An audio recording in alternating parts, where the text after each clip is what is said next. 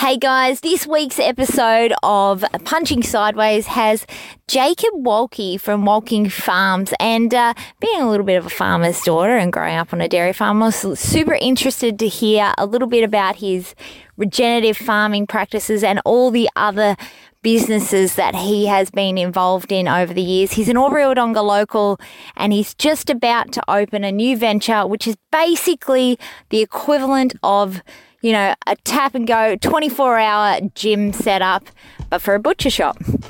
Give us a listen.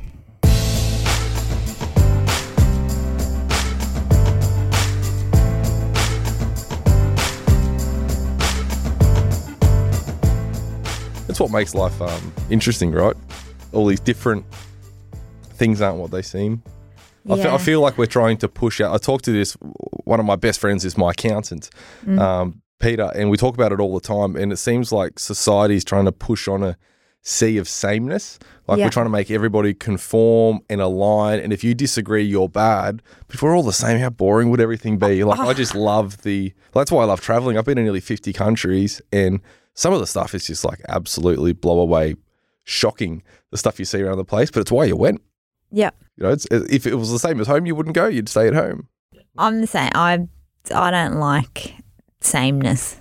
I'm much more drawn to people with a different story or have something interesting to say. I'm non-conformist in that regard. It's oh, it's so much more interesting to sit there and listen to say you, Jacob, because you have you've grown up in a completely different way that I've grown up.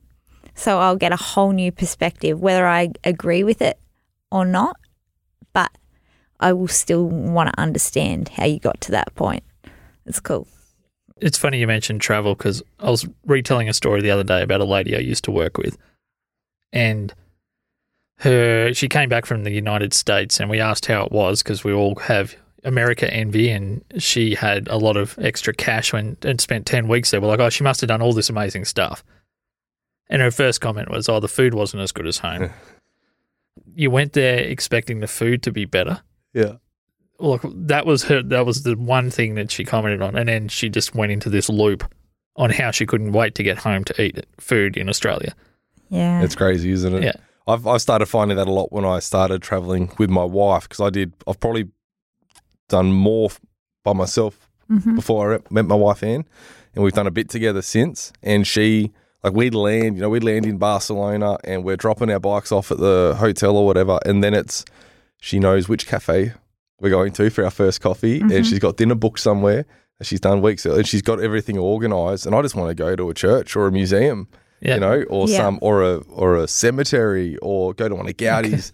can um, i ask you a question and do you, do you think though that it sounds like what you're saying is that you're more extemporaneous and you just go with the flow and just want to do things and more experiential things and she might be a little bit more as far as having an itinerary do you think that maybe you're meeting in the middle because of that We definitely complement each other. Like I think if my wife travelled without me, she'd never have seen any famous landmark or you Yeah. know ever experienced it. But and you'd probably end up lost I yeah lost or um you know just I drift around a lot, and I you know sometimes when you just want to do everything, touch everything, smell anything, you don't get a whole lot done. You know, it's good Yep. to have somebody to pick you up and put you back on the track and, and wind you up. My wife like, Moving winds me up like one of those marching little soldiers that goes. yeah oh, we have a lot of fun together. But you know, before I met my wife, I had never had a glass of coffee. Um, I met her when I was uh, how old must I have been? Twenty three or something, and or twenty two. Never had a cup of coffee. You know, now we own a cafe, and I'm all about the coffee. It's it, it's just such a funny thing what they bring into your life. She's definitely a foodie traveler. She would struggle in America. Okay So we have Jacob Walke here in the Punching Sideways studio. I'm super excited. I've heard a lot about you, but most recently, and the first time I really wanted to get you on is because I hear about this great new shop that you're about to open up. And when when I've just been talking to you, I know you have a lot of great shops and you have a lot of experience in retail and serving the public and with your farm.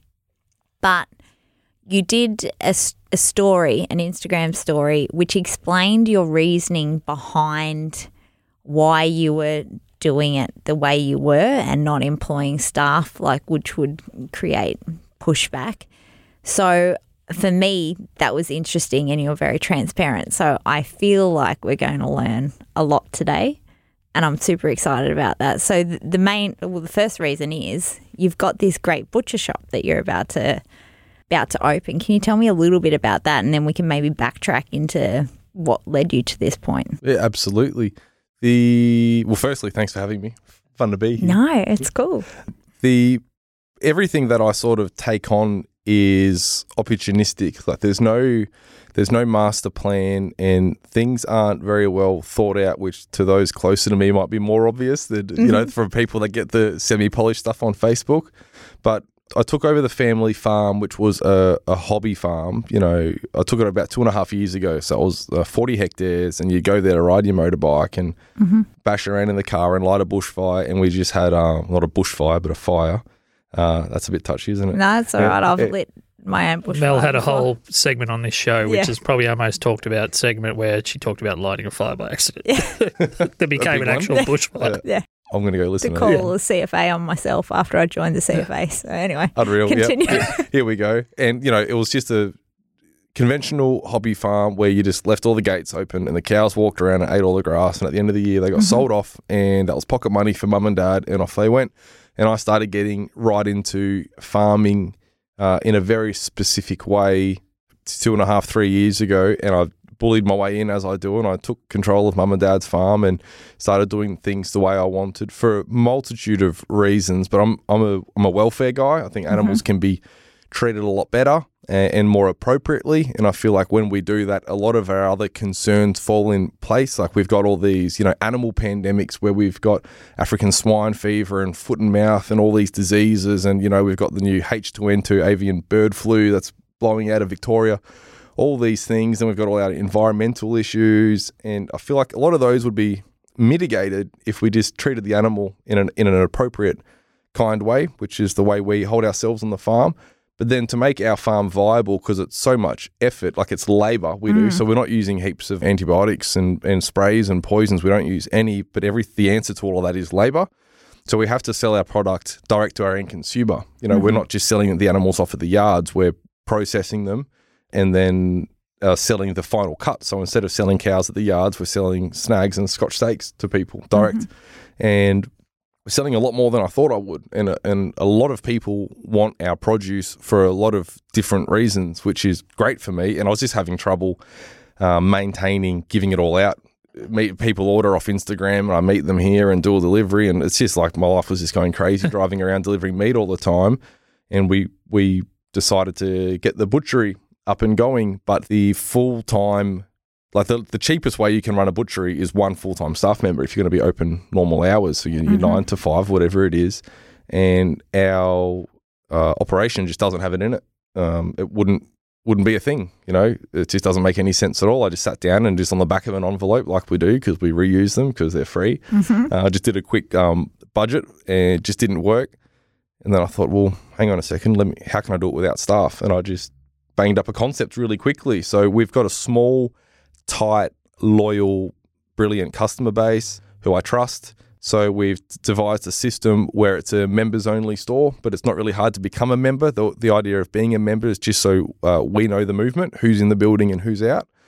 And you apply to be a member, you get your, your code or a card or your fob or whatever it is, let yourself into the building, grab all the product out of the freezers. We sell everything frozen because we don't have the turnover to and and the supply because some of our animals are only done seasonally or some of our mm-hmm. produce is seasonal. So we f- we hard freeze everything minus twenty to keep it fresh. They come in, grab all the stuff out of the freezer, take photos of all the barcodes on a, a smartphone app we set them up with, mm-hmm. hit pay, and they leave the building. And that's it. No staff. You know, I've, we've already got a butcher out back because we already owned the butchery as a processing center. I wanted to take more control of the means of production, as you do. Mm-hmm. Sounds very communistic, doesn't it? I want to seize control of the means of production, but it's the flip side. It's you know, it's a more free market angle that I'm doing it from, and we just thought we'd just tack this on the front. So I don't know if that paints. It's a, it's a confusing. That does. It's a really simple, hard to explain thing. You're just like Well- a 24 hour access gym. It is all the all the software we're tapping into and all the monitoring services and everything. I'm piggybacking on everything gyms do.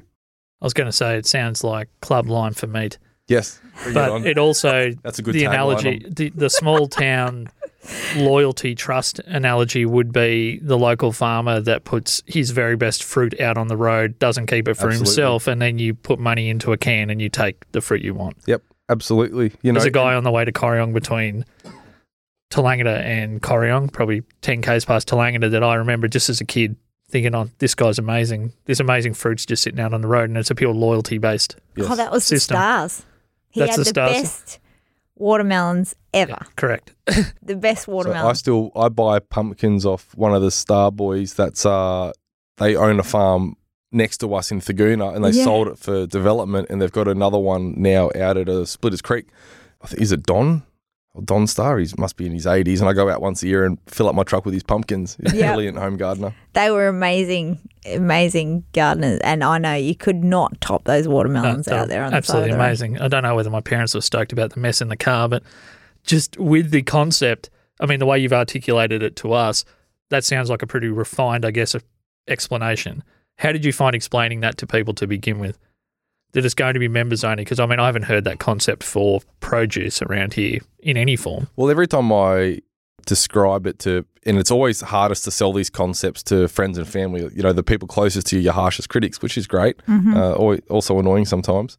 But every time I started the pitch, which I just gave you, I'd get interrupted on every point. Yeah. What do you mean it's members only? I'm like, well, if you just let me get to the end, you know, it'll all make a bit more sense. Mm-hmm. But it's not it's not exclusive, and no one can ever become a member. It's members only, like a gym is. Like you can't just walk into a 24 hour gym, but if you want to be a member, just be a member. You know, Yeah. but on the mm-hmm. flip side, we can't really just have everybody being a member because we can't feed everybody. Our our production is what it is, and it's growing all the time. But you know, if you look at, we're a very productive farm. If per hectare we're producing eight times the value that's standard in Australia per hectare. Wow. Um, so we're you know we're really punching a- above our weight. But I thought he was going to say it punching sideways, and I was like, oh, go. I thought it didn't work. Yeah, it didn't work. It was never going to work. You still should have done it. and then I panicked. I'm like, is it down or up? I don't know. Yeah. Anyway, um, punching up, I guess. yeah. Uh, but still, if people like if you two became members and were a part of a customer group that bought all their meat off us, because most of what we do is meat, I can only handle 110 of you. Mm-hmm. That's my whole customer base. That's my whole supply sucked up, and that's taking out the wholesaling and the to supermarkets and restaurants, which I'm currently engaged in, which is small scale, but it takes up a bit. So I probably will discriminate a bit as to who our customers are because different people want it for different reasons, and if if it if it's relatively full and we and we have an opening because supply is enlarged and there's a few people on the waiting list, I would choose who gets it based on why they want it. Like, we have a lot of families that want our meat because it's the only meat their children can eat because there's no preservatives in it and there's no poisons used, and they really uh, value that as a as a health thing for their family.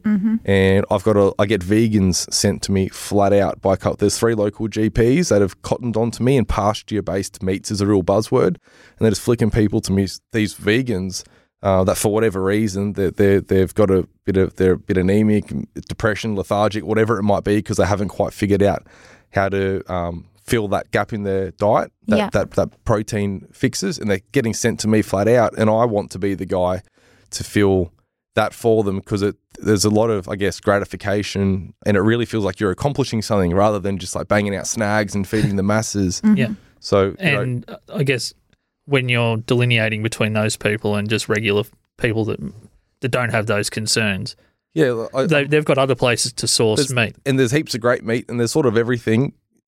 Everything that you want's available, but I tick a, a, a lot of boxes at the same time. So when I talk to people about what we, you know, do at the farm and, and why I enjoy it so much, I like the multifaceted angle where we have a there's a welfare element uh, in in regards to the way we treat our animals. There's the environmental angle which I spoke about.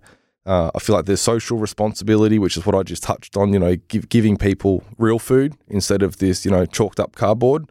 And then there's uh, a financial um, aspect. The whole thing's got a balance, and if it works well and you're profitable, you can do more and f- feed more people. Um, and I can't remember the fifth tenant that I normally talk about, but it's No. really important. We, can I just ask one thing? Yes. I don't think we've touched on it yet, Jake. The is the actual farm classified as organic, or No. is there a sub classification or any classification for what you're doing? No, I have specifically not pursued any classifications uh, for a couple reasons. And one, I personally believe that most of them are just corrupt.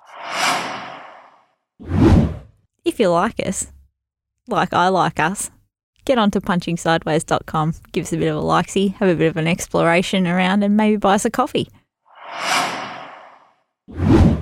Is the actual farm classified as organic, or No. is there a sub classification or any classification for what you're doing? No, I have specifically not pursued any classifications uh, for a couple reasons. And one, I personally believe that most of them are just corrupt.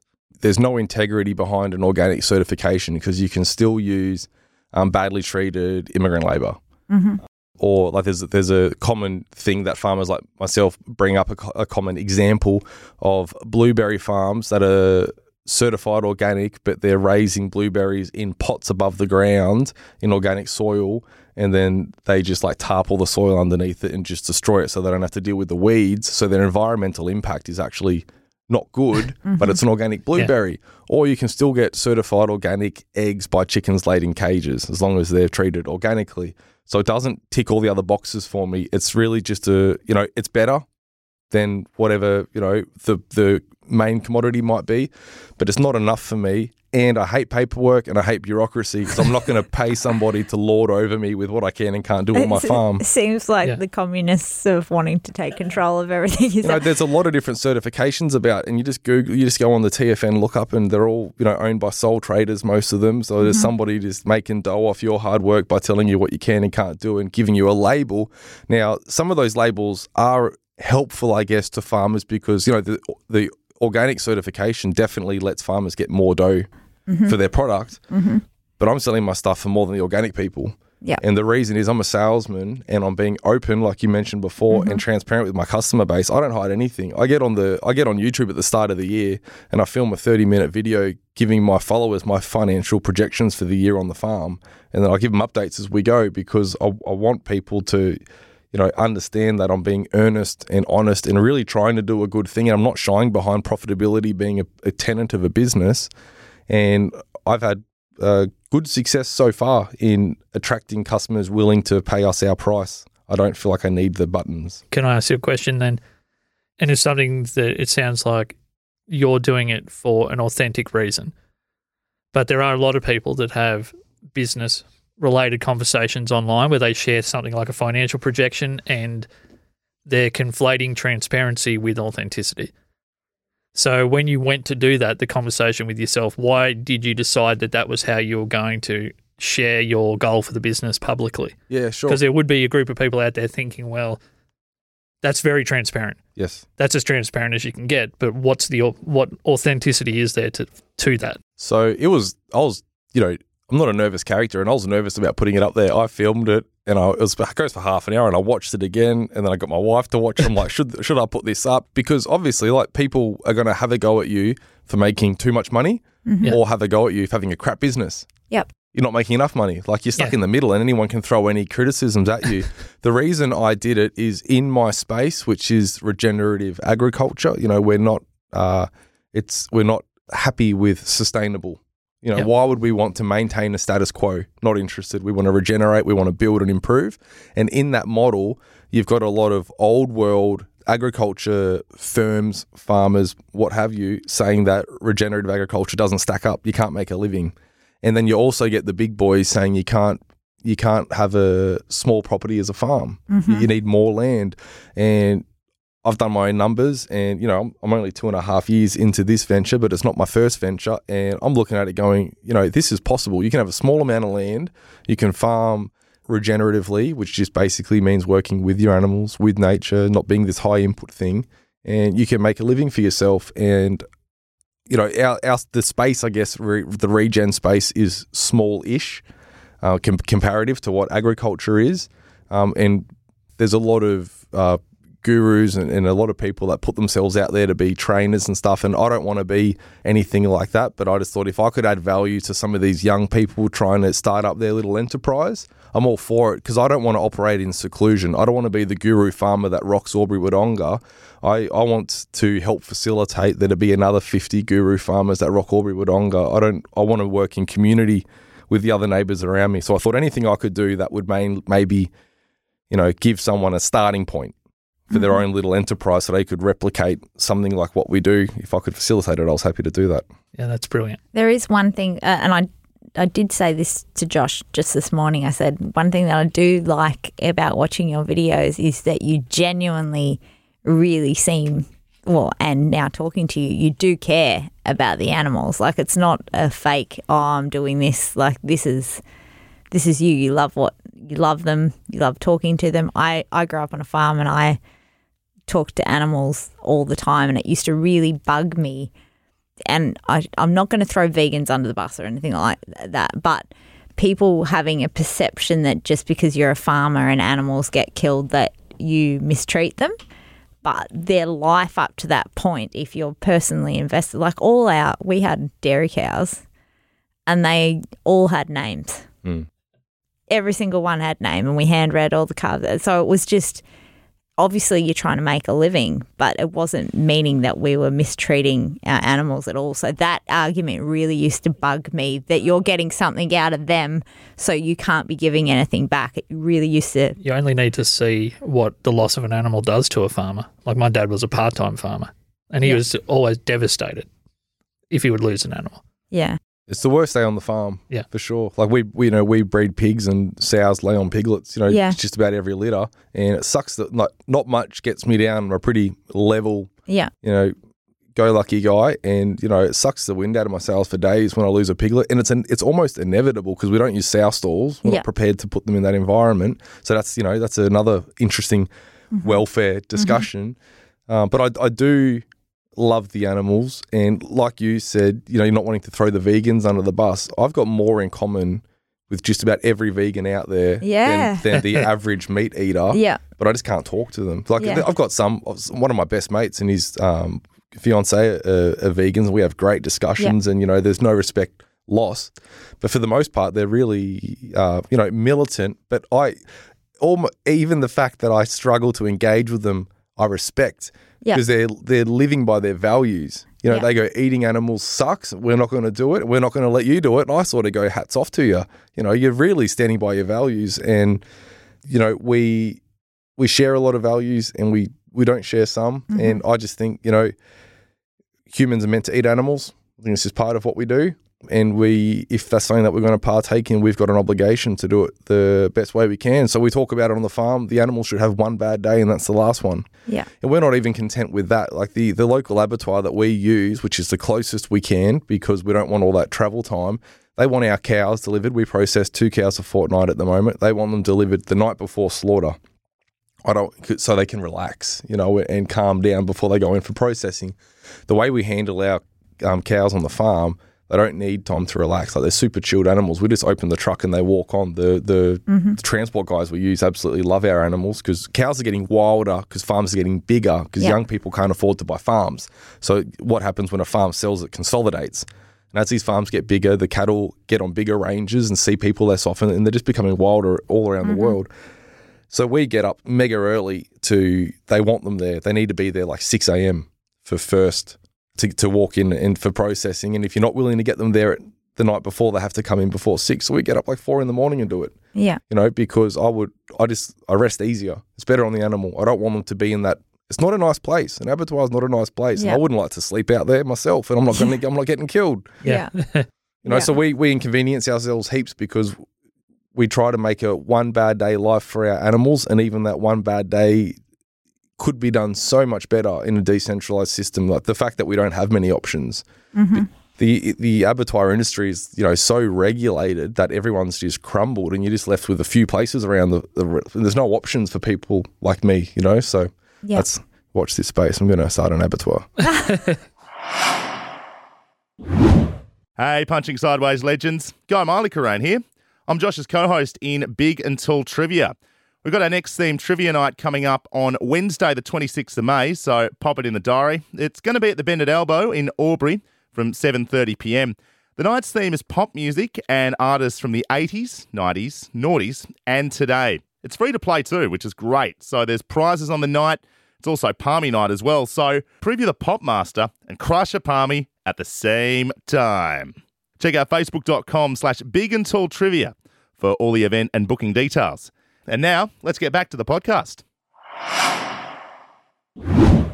Right, you've heard it here first. No, I just I, I just love it. Like it's I mean, not the thought of killing something, but it is part of, you know, making a living and but I, I really respect you saying that you respect others for their opinions and their values and I would also hope that, you know, I don't have the same opinion as maybe Josh or you or whatever, but to know that they stand by that and they that's how they live their life, then that's fine by me. Just allow me to have my own values and live my way pretty much. But how did you get how did you get to a pig lover from originally when you just rolled in here? You used to be part of the music shop over in Lavy. Yes, yes. So if, if you go right back, there was something on Facebook the other day that said, um, you know, someone shared a post and what did you want to be when you were in um, primary school? And I said vet. I wanted to be a vet. Really? And I've got a few friends that are vets, and if they listen to this, they always hate they always hate it when I say this. But my father, you know, I came home, I spoke to the careers lady or whatever it was, and I, I'm going to be a vet. And Dad goes, "What do you want to be a vet for?" I said, "I love animals." He goes, "Oh, so you want to hang around sick animals all day because you love animals?" And I thought that sucks. because you want to put dogs down, you know. Yeah. And I just thought, you know, being like obviously there's the altruistic. I'm going to help them. mm-hmm. Um, that's not for me.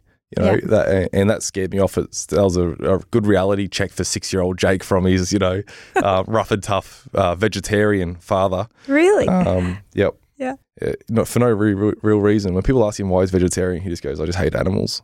Yeah.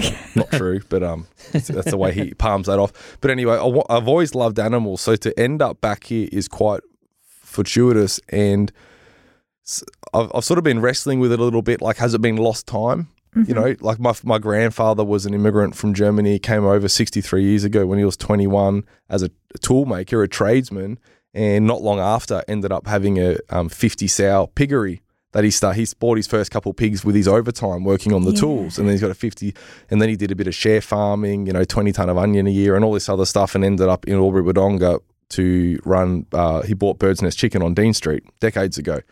So I sort of think, you know, should the family have stuck in agriculture? But a little plug here quickly. I've just read a book called Range. I can't Yeah. remember the name of the author, but the book Range was unreal because it was, you know, sort of pacifying me a little bit that my experiences and education in different industries is going to give you breadth of range that you can take in. And it's, it, was, it was backing, you know, breadth in skills is better than specializing, is the mm-hmm. argument, you know, because you put your blinkers on when you're a specialist.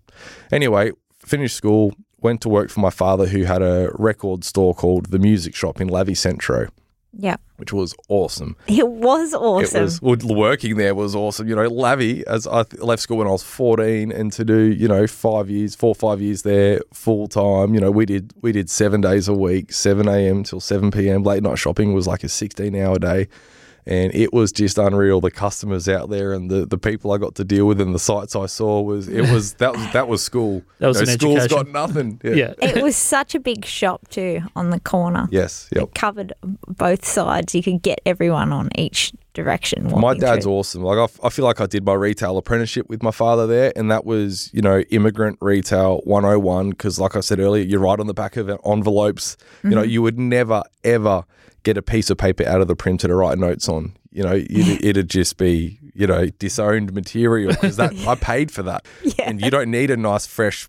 Crisp bit of paper that I'm going to print on. Use this envelope, and we still do that. You know, we've got a couple, you know, big businesses in town, and all my notes are old bits of paper cut in half and then paper clipped in the corner, and all the staff use that.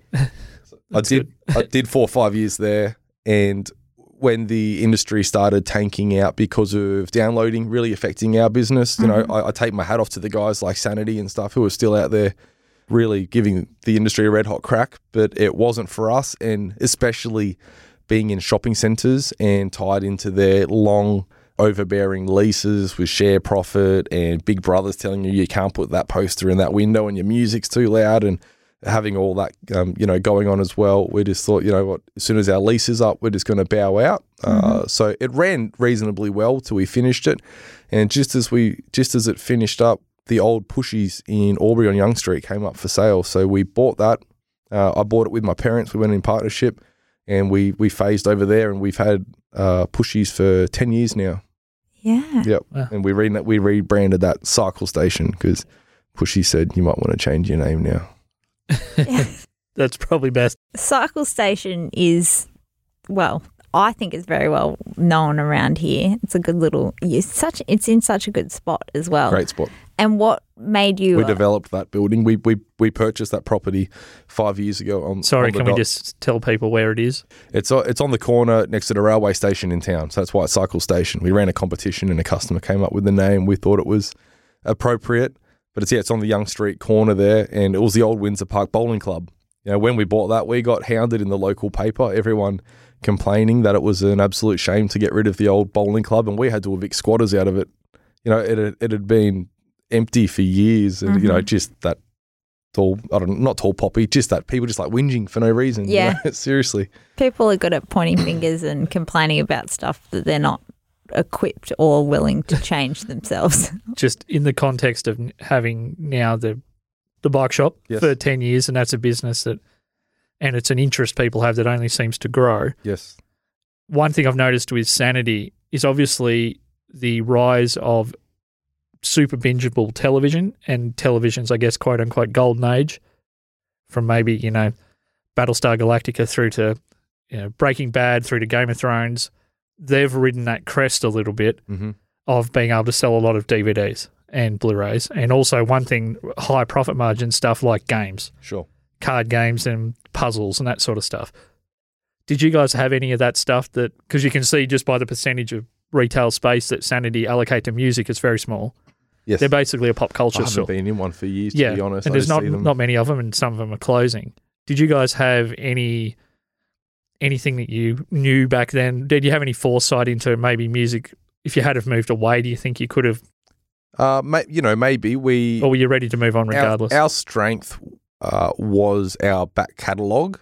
And, you know, that's probably a silly thing to say because we've just established that back catalogue isn't a thing anymore. But when, It when is the for music was, lovers, so Yeah, well, and when when the when the business was cranking and when you couldn't go online and download stuff, the way we uh, differentiated ourselves from the sanities was by having being the back catalogue people. Yeah. And when I started, there was two customers, and I haven't spoken to them for years. I got no idea where they are, but there was Jacko and Katrina, and they wouldn't be served by me. They came in, and Dad served them because I think I did something really early when I started there, 14, 15, and I screwed an order.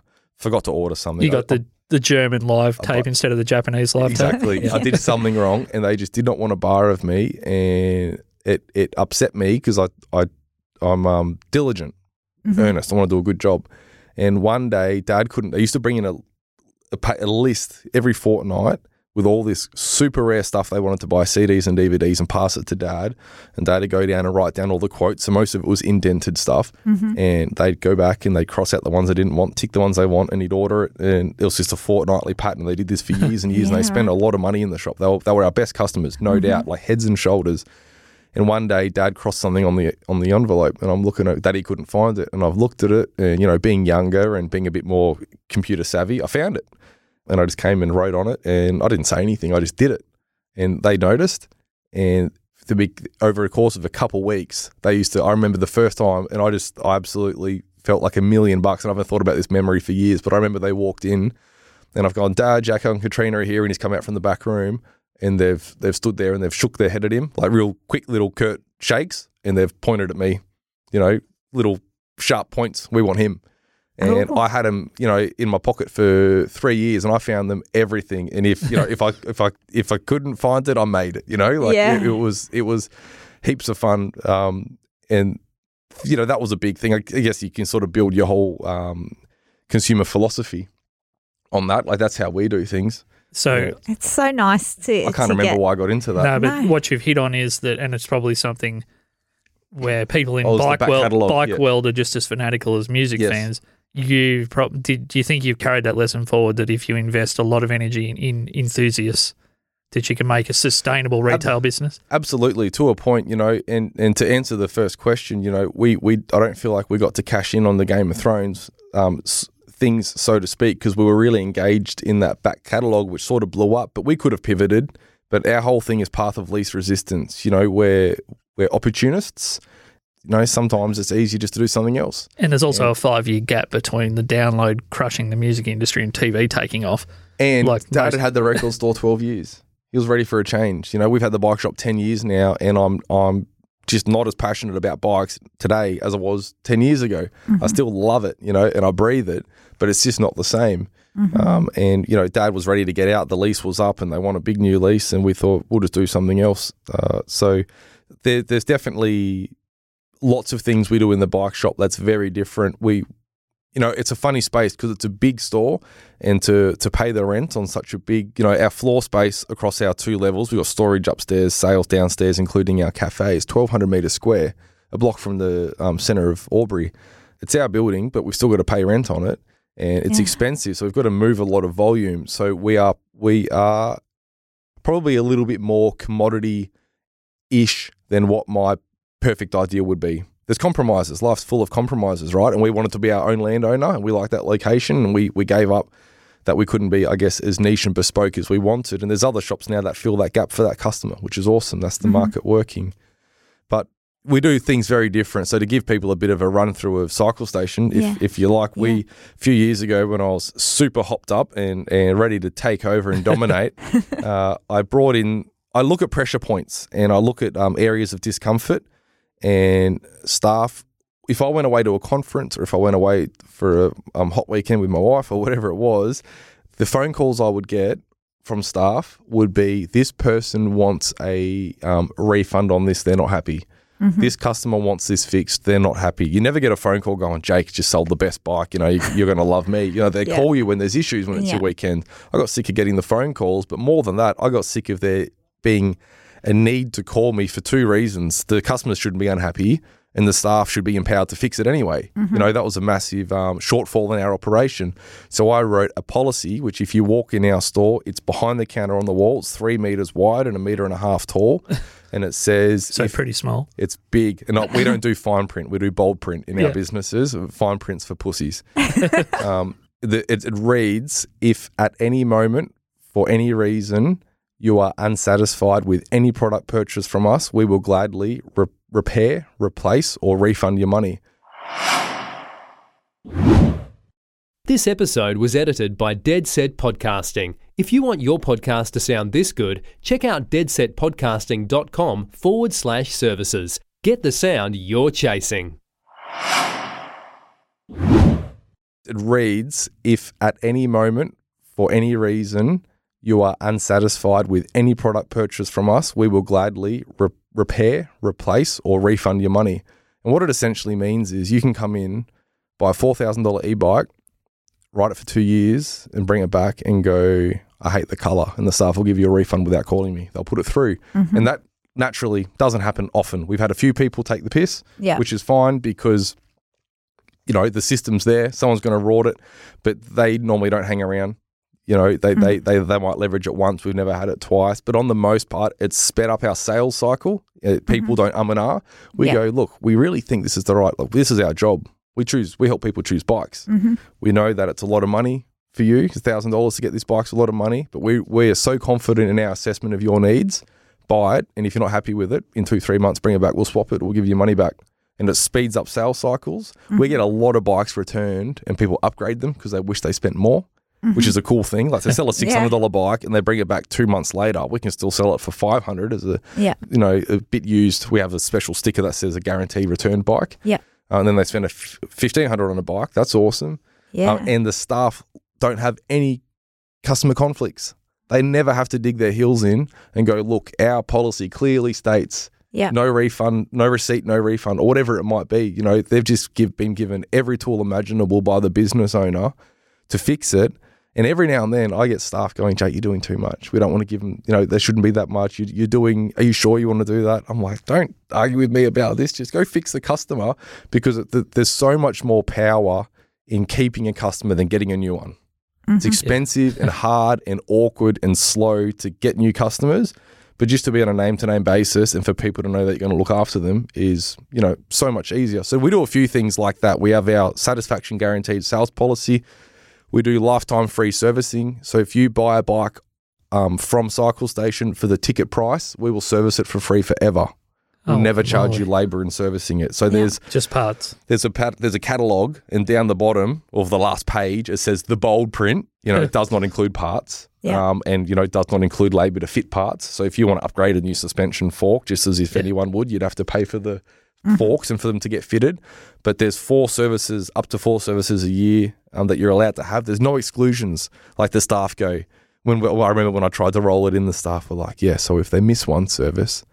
And they come in for the next one, which is more expensive. We can't give them that one. We've got to give them the first one, don't we? I'm like, just give it to them. What are you fighting with them for? Just like, who cares? We're, we're ahead. We didn't have to do one service. We're ahead 30 minutes. Like, just Yeah. fix them, you know? So we, we do that. We sell another membership called Flat Fighter Squad where you give us a hundred bucks and we'll fix every flat tire the bike ever gets for free. That's cool. It's like a flat guarantee. And is that was that your first membership type of product that you offered? Did you learn anything through offering that? Yeah, well, you know, it, it doesn't make any money. It sucks, uh, Yeah. but it keeps people coming in the shop. The reason I rolled that out was my cousin Isaac was at the skate park, and we were, you know, this is three, four years ago, riding his BMX, and he got a flat. So he was pushing his bike from the skate park down in, um, you know, near where Ossia Health used to be, wherever Yeah. the, the netball courts, and he's pushing his bike, which might be a ten minute walk up to cycle station with a flat tire. And he gets to the full cycle on Macaulay Street, which is two blocks away from our store, and was sick of walking. So he's gone in and bought a tube and borrowed the tools to fit it to his BMX. And he's kept riding. If he kept walking two blocks, he would have got a tube for like, you know, 60% off. Yeah. And we would have fit it for him on the spot. And I thought, if my own cousin can't be asked to walk two blocks to save five bucks, like what are my customers doing when they've Yeah. got a flat? If they're on the wrong side of town and that shop's closer, I don't like that. I want my customers to come to my shop. So then I came up with this um, great idea that every time you get a flat, we'll fix it for free if you sign up to the membership. And it keeps them coming in the shop and they're getting a coffee Yeah. while they wait. You know, I think it just adds to So the you're list saying of it crazy doesn't stuff. it doesn't make you money? Obviously, it costs you money Well, the ac- directly, but the what's actual- the flow on effect? What's the goodwill of offering Ab- something like Absolutely. So you know the the poly the policy itself. I ran up the numbers the other day, and it's like you know for for every ten grand of memberships we sell to date, we've paid out like thirteen grand, but they're never ending memberships. So what's the true cost of it? You know, it's really hard to quantify, but it sucks. But when they're in, you know, customers love it. Customers, I know for a fact, people buy bikes off us to get that membership. hmm You know, it's really hard to value, Yeah. but I don't really need to value it because it's awesome and I love it. And also, like you said, they're just sitting there waiting, getting a coffee. There's Yep. there's bike right them. They're in the store, looking at other things. Yes. Can I can I be honest? I never actually realised, and I probably should have, having been a customer of the cafe, not of the bike shop, not yet, that they were connected. So can I ask you, are you in charge of the cafe when you're in the bike shop, or Yes. you? Yep. So if I come to you as one staff member from one place about, oh, what are we going to do with this bike? It's late. Can you ring the supplier? And then someone comes and says this person's unhappy with their bagel. How much how much switching are you doing, and do you feel like you're getting better at that over time? Yeah, so to clarify, I run both businesses, but we have different staff. Yep. So if if you had a, a food complaint or query, that'd be directed to a cafe staff who'd be wearing an apron running tables. Yep. Um, and you know, the bike shop staff and the cafe staff liaise, they'll handball customers. And if you come in and you're really upset because the bike that we promised you would be serviced by three and it's three and it's not done for whatever reason, a bike shop manager will take you and introduce you to the cafe manager and shout your coffee. Yeah, You okay. know, we have that sort of interconnected relationship, but the staff don't handle each other's queries, uh, except for I guess our um, store manager Jason, who will jump in if if needed. We have a few staff that are pretty robust. Like we'll throw them on dishes on busy Sundays, or they'll run fl- run. well, that was going to be but- my next question. How much? Because I I've worked a long time in hospitality, mostly in management, not so much on the floor, but there's always a need for an extra body when things get busy in Yes. a cafe. With- how how open are your staff to that sort of nudging? Depends on the role. like, you know, there's, we've got, I don't know, maybe six mechanics down the back, and you're not going to pull a mechanic to put them in the kitchen. Almost doesn't matter how busy it is because mechanics time's booked. Like Yeah. our six man workshop is booked solid forty days ahead at the moment. Mm-hmm. You know they and they got they got billable minutes. They can't just disappear and go and wash dishes. Yeah. Uh, but you know managers, the bike shop managers will happily jump in and wash dishes. And you know kitchens can be fun places. Like our They're kitchen's awesome. a fun yeah. place. They're Like, one of the funnest places in the world if you've got a good crew in there. a lot, you know, a lot suck. And I was when I took over the cafe, I was amazed at um, how toxic they can get, how quickly. Oh. Um, but we we nailed that pretty quick.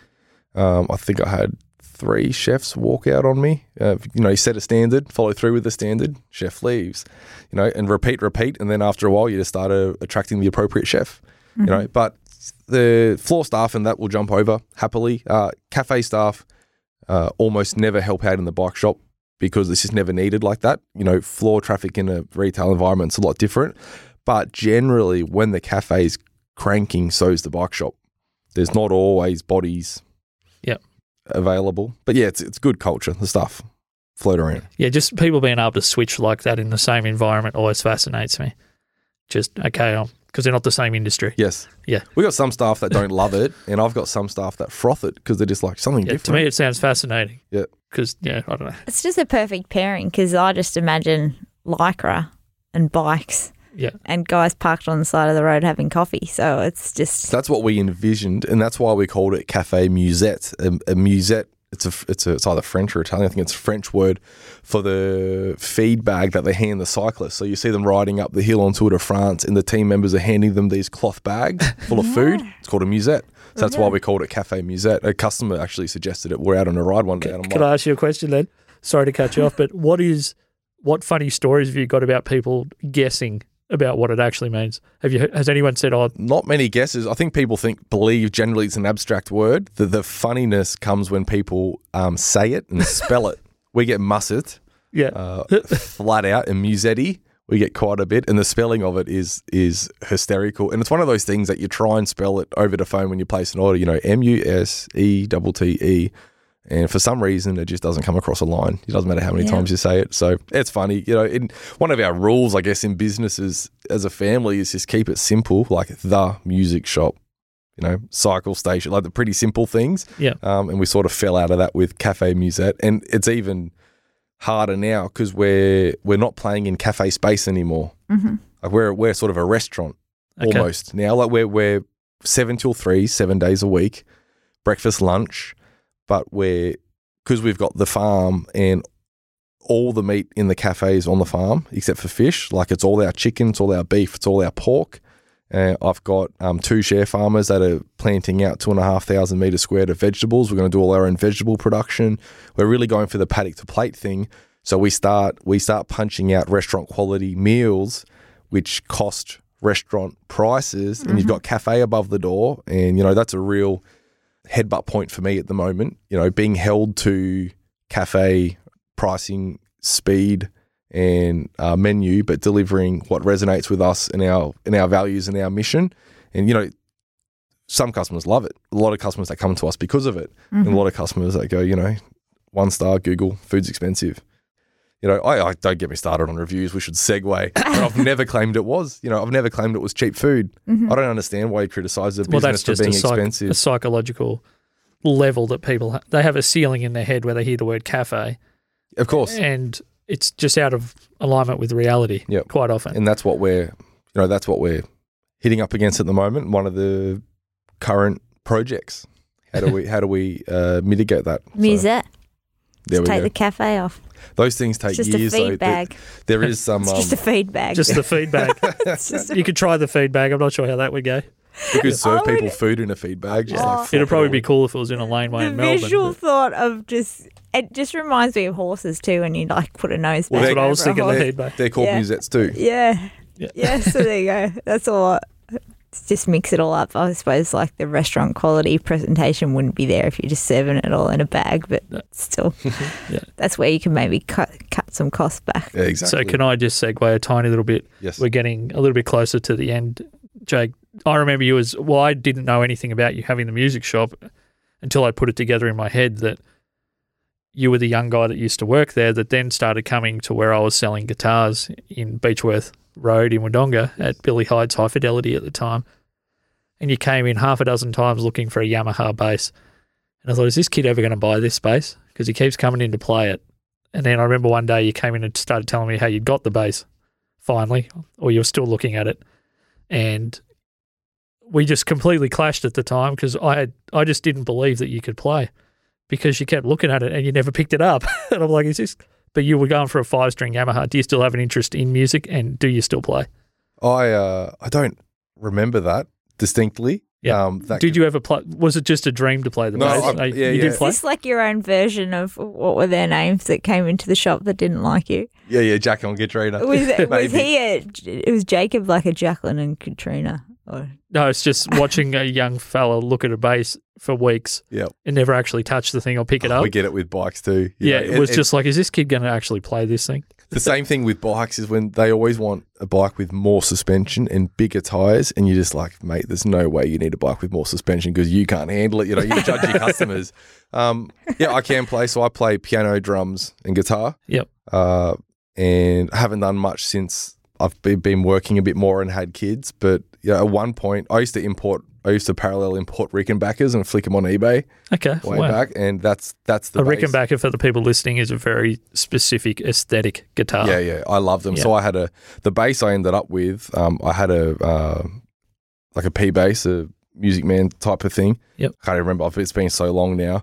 And I had a four double o three black and white Rickenbacker. Oh, nice. Um, and I never liked picking up, and I still don't like picking up instruments in music shops. Exactly, probably exactly for the reason that people feel intimidated when they go into bike shops. You know, mm-hmm. people that the first thing every customer says to us is, "I'm not a professional." Like every single customer, you go, "Good morning. You know, how how can I help you? I'm not a professional. I just want a bike to ride to work." And they get all stressed out, and they're so worried about being judged and Yeah. stuff. And I Your think- assumption's obviously that they're not professional. yeah, exactly. I'm like, well, you don't buy things if you're professional, you know. So Yeah. I, yeah, I get it. We have a bit of fun, uh, and that's something that we've been uh, really good at as a store. Is we've we've never had that vibe. We've Mhm. never because we're not that cus We're that shop that pumps out eight hundred dollar bikes. We're not that Yeah. high end shop. Um, but I probably feel like the the muso in the music shop in that same Yeah. uh, contrast. But at one point, I had like twenty five guitars. I used to collect Yeah. them. Oh, nice. So I've only got two at the moment. I th- sold the rest to pay for something. My dog breeding business, I think, when I started breeding dogs. um, and my favorite guitar at the moment is a 1934 National Duolian Resonator. Oh, and you own that. I own that, yeah. And- So wow. I, I, that was the first thing. So when I started working at the music shop, Dad was paying me like 310 bucks a week, and I didn't even know how to log on to my bank account. So I didn't even know how much money I had, or for years I didn't log on. I just I just I just worked. You know, Dad paid room and board, and he'd, he'd get food and give me money to go to the movies with my friends or whatever. And I remember distinctly it was 310 bucks because at the end of working there four or five years, I remember looking at it going, geez, that's a rip off. I did heaps of hours. but the, the, the first thing I ever bought with my own money was that guitar. And that would have been, uh, I would have been 18, so it would have been 12 or 13 years ago. And it cost me five and a half grand Wow. back Wow. then. Yeah. Uh, and I absolutely love it. Yeah. For those that are not here, Josh's eyebrows went high above his glasses when Yeah. he heard that's that. that's one of the. There might be thirty or forty guitars people want to own in their life, and that's one of them. Yeah, one of the Lockdown. one of the classic guitars. Can we it's- get a photo? Yeah, absolutely. Yeah. Yeah. I'll flick something through. You can borrow it if you want, if you want it for a couple of weeks or something. Yeah, I'll take you up on that. Yeah. It's, um, I'm actually just getting right back into He's fan- recording for the first time in ages at He's the doing moment. so like little fangirly like. I am. I'm getting a little bit flustered. it's really cool. It's got you know the rolled F, the rolled holes instead of the stamped Oh, holes in the body. Like it's a really cool thing, and you know it's hard to play. I tell people it's like putting strings on a door. You know the action's horrible, but the sound's unreal. Yeah. The the shame about those guitars, you know, they've got a um like a cone in them that pushes the sound out, yeah. and you play them, they sound great, but it's never as good as listening. You know, being in front of it, I think, is the Mm. real great sound. So I'd love to listen to you play it, so I could actually enjoy it for well, I'll have to scrub up my playing because it's still pretty average at the moment. But I'll take you up on that. Wow. I just have one question. This is a bit more business orientated before we sort of wrap up. What what are your strategies with time management with everything that you do? Because you do so many things. You just randomly mentioned a dog breeding business Yeah. in there. Like, I know. So can you just sort of give us a bit of a an idea? Is it writing it all on old envelopes? Uh, a little bit, a little yeah. bit. It, it depends. I am not putting you know, hours and days and, and heaps of time every week into every business. Mm-hmm. Uh, one of my heroes, Theodore Roosevelt, which is uh, namesake of my second son, Theodore, Oh. um, said, I can't remember the quote exactly, I'm going to butcher it, but he said something to the effect of um, hire a good man for the job and let them do it. Mm-hmm. You know, and I really believe that um, micromanagers manage themselves out of having managers. You know, you micromanage people, you don't let them do the job, and they're just going to go somewhere where they're appreciated and where they're let to do a job. So I've got, you know, for a ten year old ten year old business that I um, started managing when I was twenty, uh, I've got a lot of long standing high level managers still with me and I really take my hat off to them because one we've been able to you know work together and grow the grow the business substantially and work it out but two I appreciate those people had the humility to work with a 20 year old when I turned up. So a lot of staff didn't when we bought the mm-hmm. business. Heap of staff flaked really quickly because they just didn't like me because young assertive bossy young guy changing everything the way we did everything. So you know, Cycle Station, which is the the the main, I guess, cash cow in in the role of everything, is also the longest standing business, and I probably put the least amount of hours into that than any of them because I've got such a good crew there. You know, there's mm-hmm. some times where it's big days and big weeks and events and whatever, but for the most part, it's really just top level stuff I get involved with, or when stuff really blows up, I'm I, I'm like a hole plugger. I run around plugging holes, I guess. Uh, I I schedule a lot, like I've Google calendars. It's a fair old workout, and I guess I'm I'm relatively efficient. People say to me all the time, "You mustn't sleep much." You know, I'm getting I get eight nine hours a night minimum. Like I sleep. Last night I went to bed with my boy. We're out at the new farm. We just bought a new farm. Out there building fences. It's out of range, so there's no reception. So, I Yeah. get I get a little bit jittery when I'm out there and I can't receive phone calls. And we went to bed at seven thirty. We were cooked. You know, we were flogged. We are up at five and we went out there and started working. But um, get a lot done when I'm going. I don't substitute sleep because when you're going, it needs to be quality. And I don't do things like read emails and unaction them. Like if you haven't heard back from me, I haven't read the email. If you, it's another Roosevelt thing. You know, when you get the letter, open the letter, and when you open the letter, action the letter. You know, don't just open things and let them pile up. So you know, I've got I've got a few, Just I guess, things that I do, but mainly it's just good people. further to Mel's question because I think that's brilliant. How do you just this is obviously just for your from your perspective. How do you know when you've got one of those people?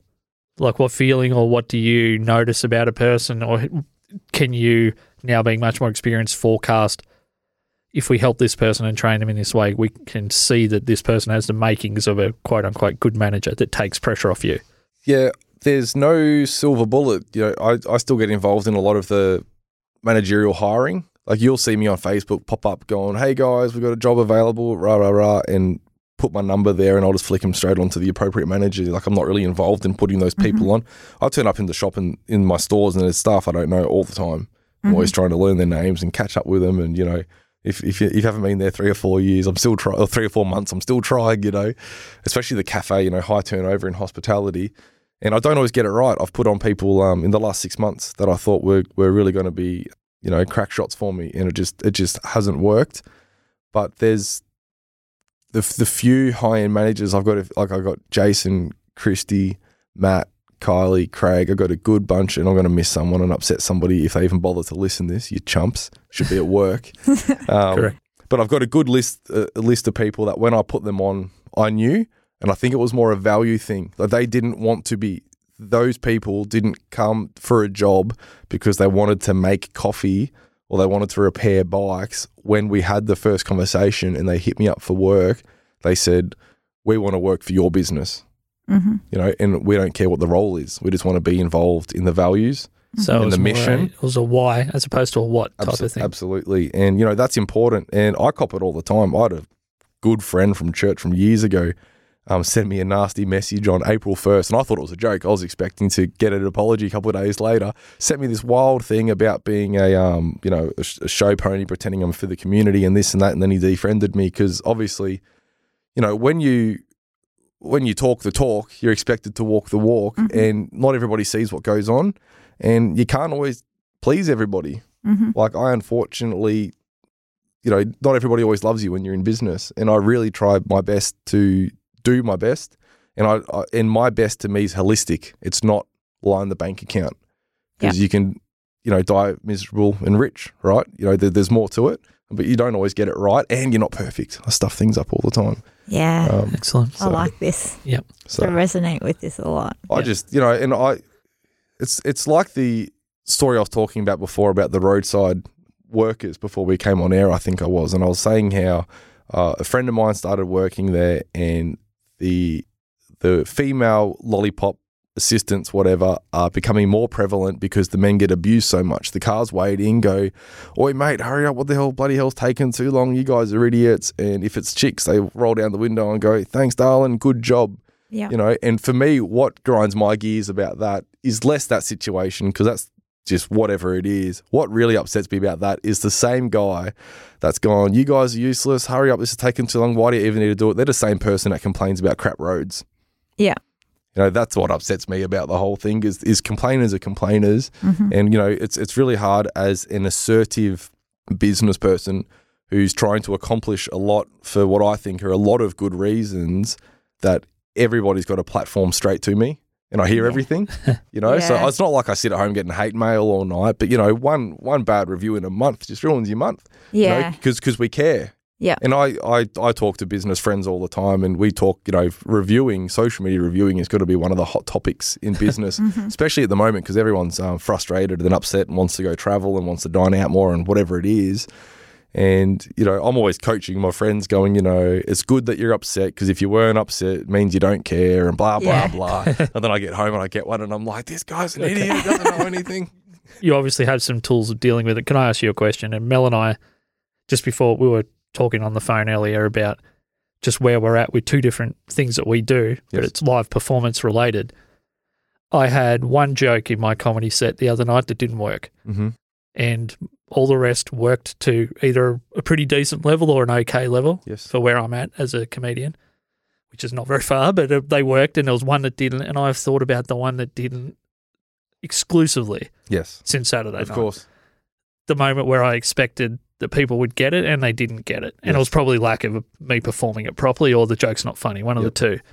But how would you advise me to move on from that as someone that deals with negative feedback? Yeah, absolutely. Because it's not public, it's me criticizing myself. Sure. Yeah, you know, and and you would have lost sleep over it. You know, like well, I went like- to bed both buzzing and also I woke up. I got over the buzz and I started thinking about that joke. And I haven't thought about anything since. Absolutely. You know, it doesn't matter how many times people clap you on the back. Could be a sold out show and the next show sells out and you still remember that one joke. You know, I, I heard once that 10 positive reviews make up one negative and it's absolute crap. It just it doesn't doesn't weigh up like It that. depends on how bad the negative Not- one is. Not if not if you care, right? But Yeah. um, I would just say to you, you know, what do you want to get out of it? Like, would is because even though you're upset or it didn't work and it didn't feel good or whatever, you just have to think, what am I trying to get? Do you want to persist with the joke? Like, do you genuinely think it's a good joke and we can try it pretty soon off air? No. No, No. need- need- needs a setting. Yeah. Um, but you know, uh, if you really think it's good, try it again and Yeah. see what happens. And Yeah. if not, you know, path of least resistance. That's what I'm about. I'd be just like all the. I'd be thinking and how to get over it. What was the joke that got the most laughs, and how can I milk that and drop that one? Yeah, that's pretty good. That's good. And what you're saying makes complete sense now that I'm three days removed from it. Of course, yeah. Yesterday, I would have just said, nah, Nah. stop talking. Yeah. I don't want to hear that. of course, you don't, because you know Yeah. it's your baby, and it could be a could be a gem, right? but the more you care about something and the more important it is to you, and the amount. I got a really nice compliment from someone the other night that they could see how much work I've put in behind the scenes because I haven't had much stage time, but I'm getting a lot better. And that meant a lot to me. And it almost counterbalanced the one joke that didn't work. But it's so hard to concentrate. And like I should have taken his compliment and put all my energy into focusing on how grateful I was that he said that. But it's hard And to it's, do. It's happening now throughout the week. I'm like, oh, I'm shifting my focus. But Takes- you're takes your some own- time. Your own worst critic, and but I. it's big when you care though that you like that. If if I was just getting up for a lark, I, if I thought the joke was funny, I would have just laughed at myself, and it wouldn't have mattered really at all. But it's when you you're matter try- you're more trying that yeah, trying to create something. Yeah. You obviously thought it was good because you said it. yeah. Jacob, you know- do you have a an underlying stress that happens when you're about to start something new? Because you seem to because kind of what we were talking sort about. of I where you've you've hit these high bars in what is perceived as everything that you do. And I'm sure that that's not necessarily the case because you've Yes. had to work through a few things.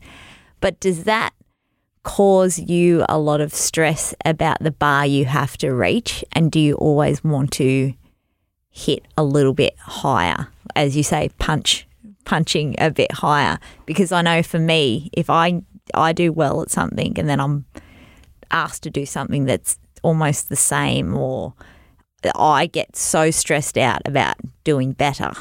I need to, and that's my pressure that I put on myself. No one else would know what's going on internally in, Yes. in me.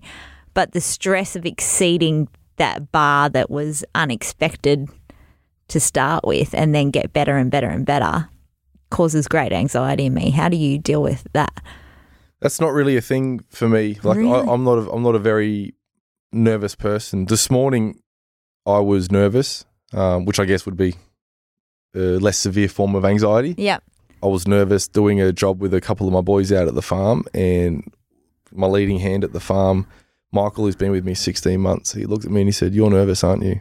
I said, "Yep." He goes, "I've never seen you nervous before." Yeah. And we've done some wild stuff with Yeah. animals that like shouldn't shouldn't be able to do. Uh, like we move we move 50 pigs around in a paddock with a single piece of hot wire, which everyone says doesn't work. You I've know, we, seen that. It's cool. so it's uncommon for me, but for me in that moment this morning, I just wasn't I wasn't prepared.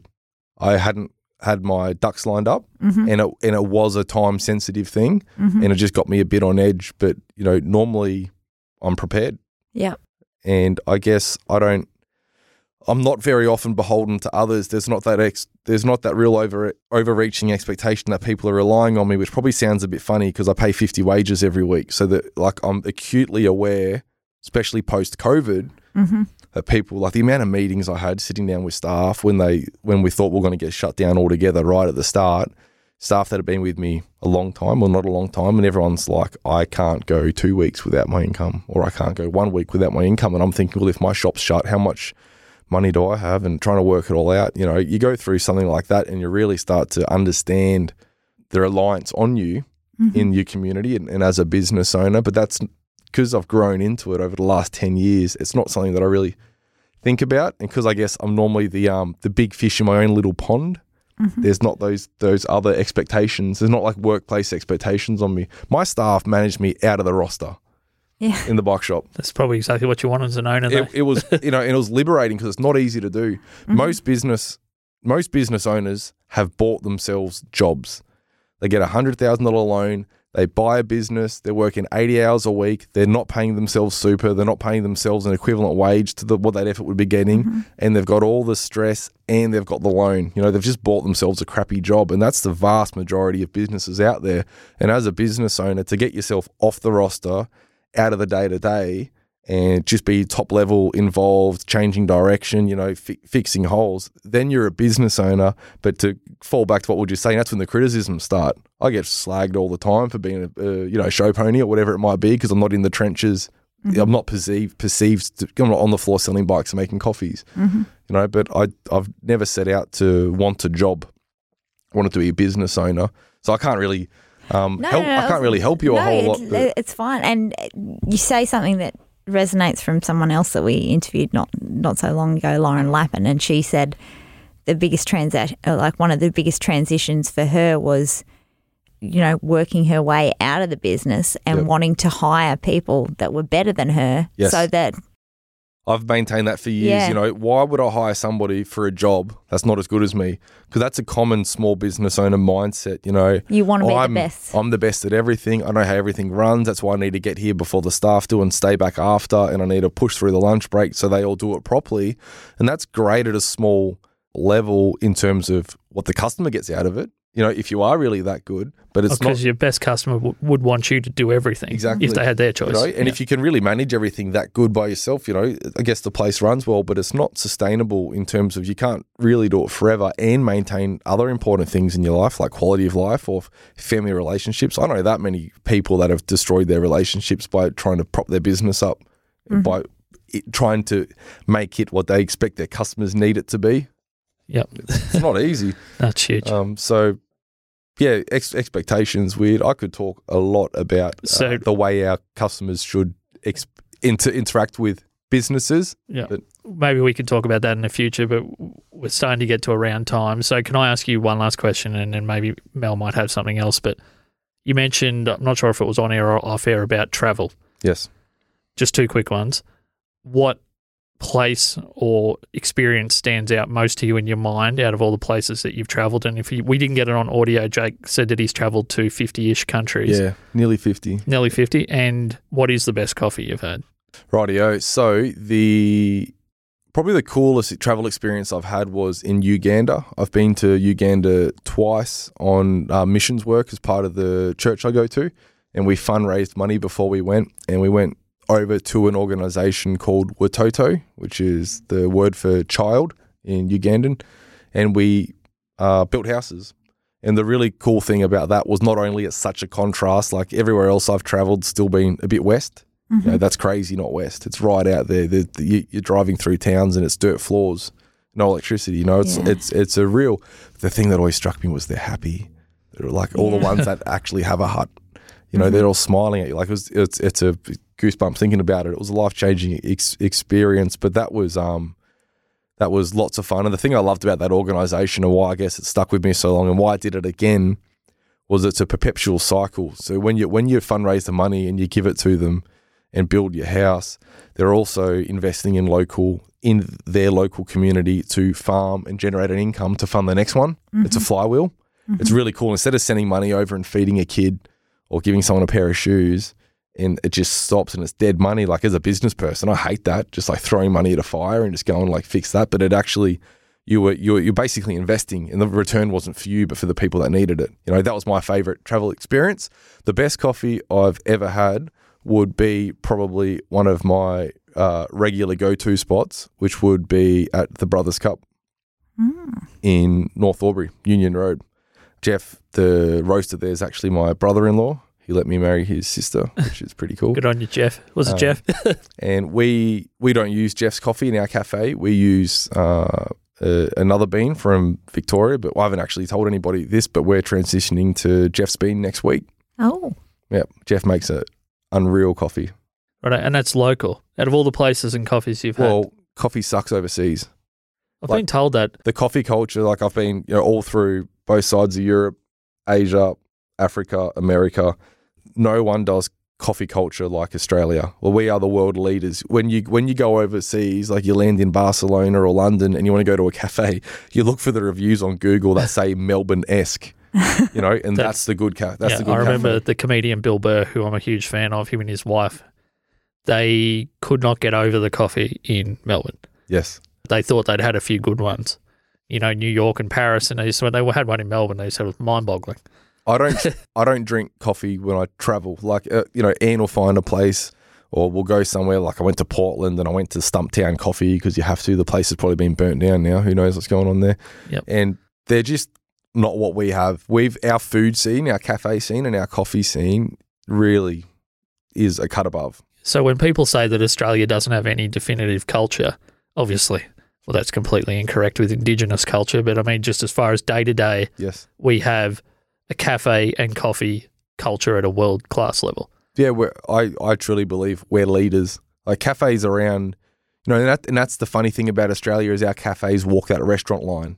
Like overseas, you go in, order your coffee, get the bagel out of the window. It's like a food truck. Cafes are food trucks or diners.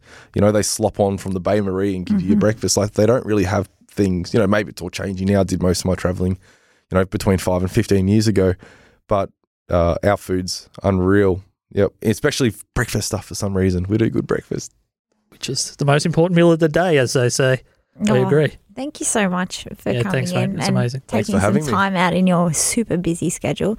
Could you just list off your businesses before we round out, just so people that can follow your socials and maybe Sure. get on board with your new Club Lime for butchery? Yeah, sure thing. Club Butchery. Yeah. So we've got Cycle Station, which is our bike shop, Cafe Musette, the cafe inside the bike shop. We've got Wolki Farm, Wolki's W O L K I, which is where we uh, grow all of our animals and produce, uh, which we're now pushing through Wolki Butchery. So in the butchery, we do custom processing. So people who are local farmers and want to process their animal and all above board and end up with a retail saleable product, like a final product, we facilitate that. So in three months, I picked up 15 local farms that sell at the local markets and stuff with, with no marketing, didn't call any of them. They all just turned up, which was really cool. Because like they wanted service, which they weren't getting elsewhere. The dog breeding business is Wolki Schnauzers, which I was is going to finish up and ask about whether that was still going so because um, a part of me was like, Hope oh, so. I hope it's still going. so Wolki it's dogs. Schnauzers, I started with my sister Yeah. breeding miniature Schnauzers, Oh, and we that's started cool. that maybe four years ago, and I sold my share of it to my sister. Uh, so she's running that full time. She she runs her own show there, but I'm getting into standard Schnauzers, the bigger breed. So I've got three currently being flown over from Croatia. nice. And is that the best place to source a Schnauzer? Well, you know, dog breeding is absolutely wild. It is the oh, it's massive. it's Yeah. it's the most like the most emotional capital I've ever given out for anything was getting into dog breeding. It was absolutely crazy. Like it's I, I reckon it'd be close to going through a divorce trying to get into the breeding world. It was Mm. mental. And I did all that to establish the mini schnauzer breeding with my sister. I got on the front line, called the breeders, got abused, you know, had them all all the complaints and all the issues and thought because we're doing everything right, but these people just don't want others in for yeah. it. So I thought I'm just going to segue all of that and just buy these dogs in Ukraine and get them flown over from Croatia. So that's what I've done. Path of least resistance. I like it. it. Cost more, but it probably cheaper in the long run. The path of most Schnauzer. Yeah. That's fantastic. I can't. There's probably. I used to have a heap of other little. I used to have a business called Pipes Down Under, uh, which you can. The Instagram page is still up, and I used to import and then resell handmade bespoke tobacco pipes. Oh, Yeah, Wow. Look and out. uh, I used to sell tobacco pipes for like five, six thousand bucks a piece. Holy and I ran I ran that for years, and the reason I got out of it was it it busted the tax, you know, the GST free threshold, and then I started getting all these income tax bills, and it started ticking me off, and then I started getting really busy at the bike shop, and I actually sold all the pipes off to pay f- in the guitars to start getting into the dogs and buy all the dogs. Oh, well, that's pretty good. I mean, you So sell good. guitars, you get dogs. I'm Yeah. actually okay with that as a guitar player. that's awesome. Righto, mate. Well, thanks so much. Yeah, thanks for having me. Thanks, guys. Thanks for listening.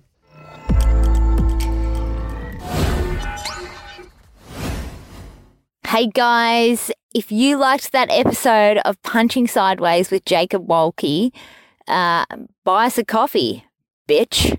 The only way that we can keep doing this, well, let's be honest, we're going to keep doing it, but it would be nice if occasionally, if you want to donate a coffee, get onto Punching Sideways. Click on the buy me a coffee button, and it would just be really helpful to keep me in a more tempered tempered mindset so that Josh can sort of put up with me a little bit longer and we can push out some more cool content for you guys to listen to. Laters.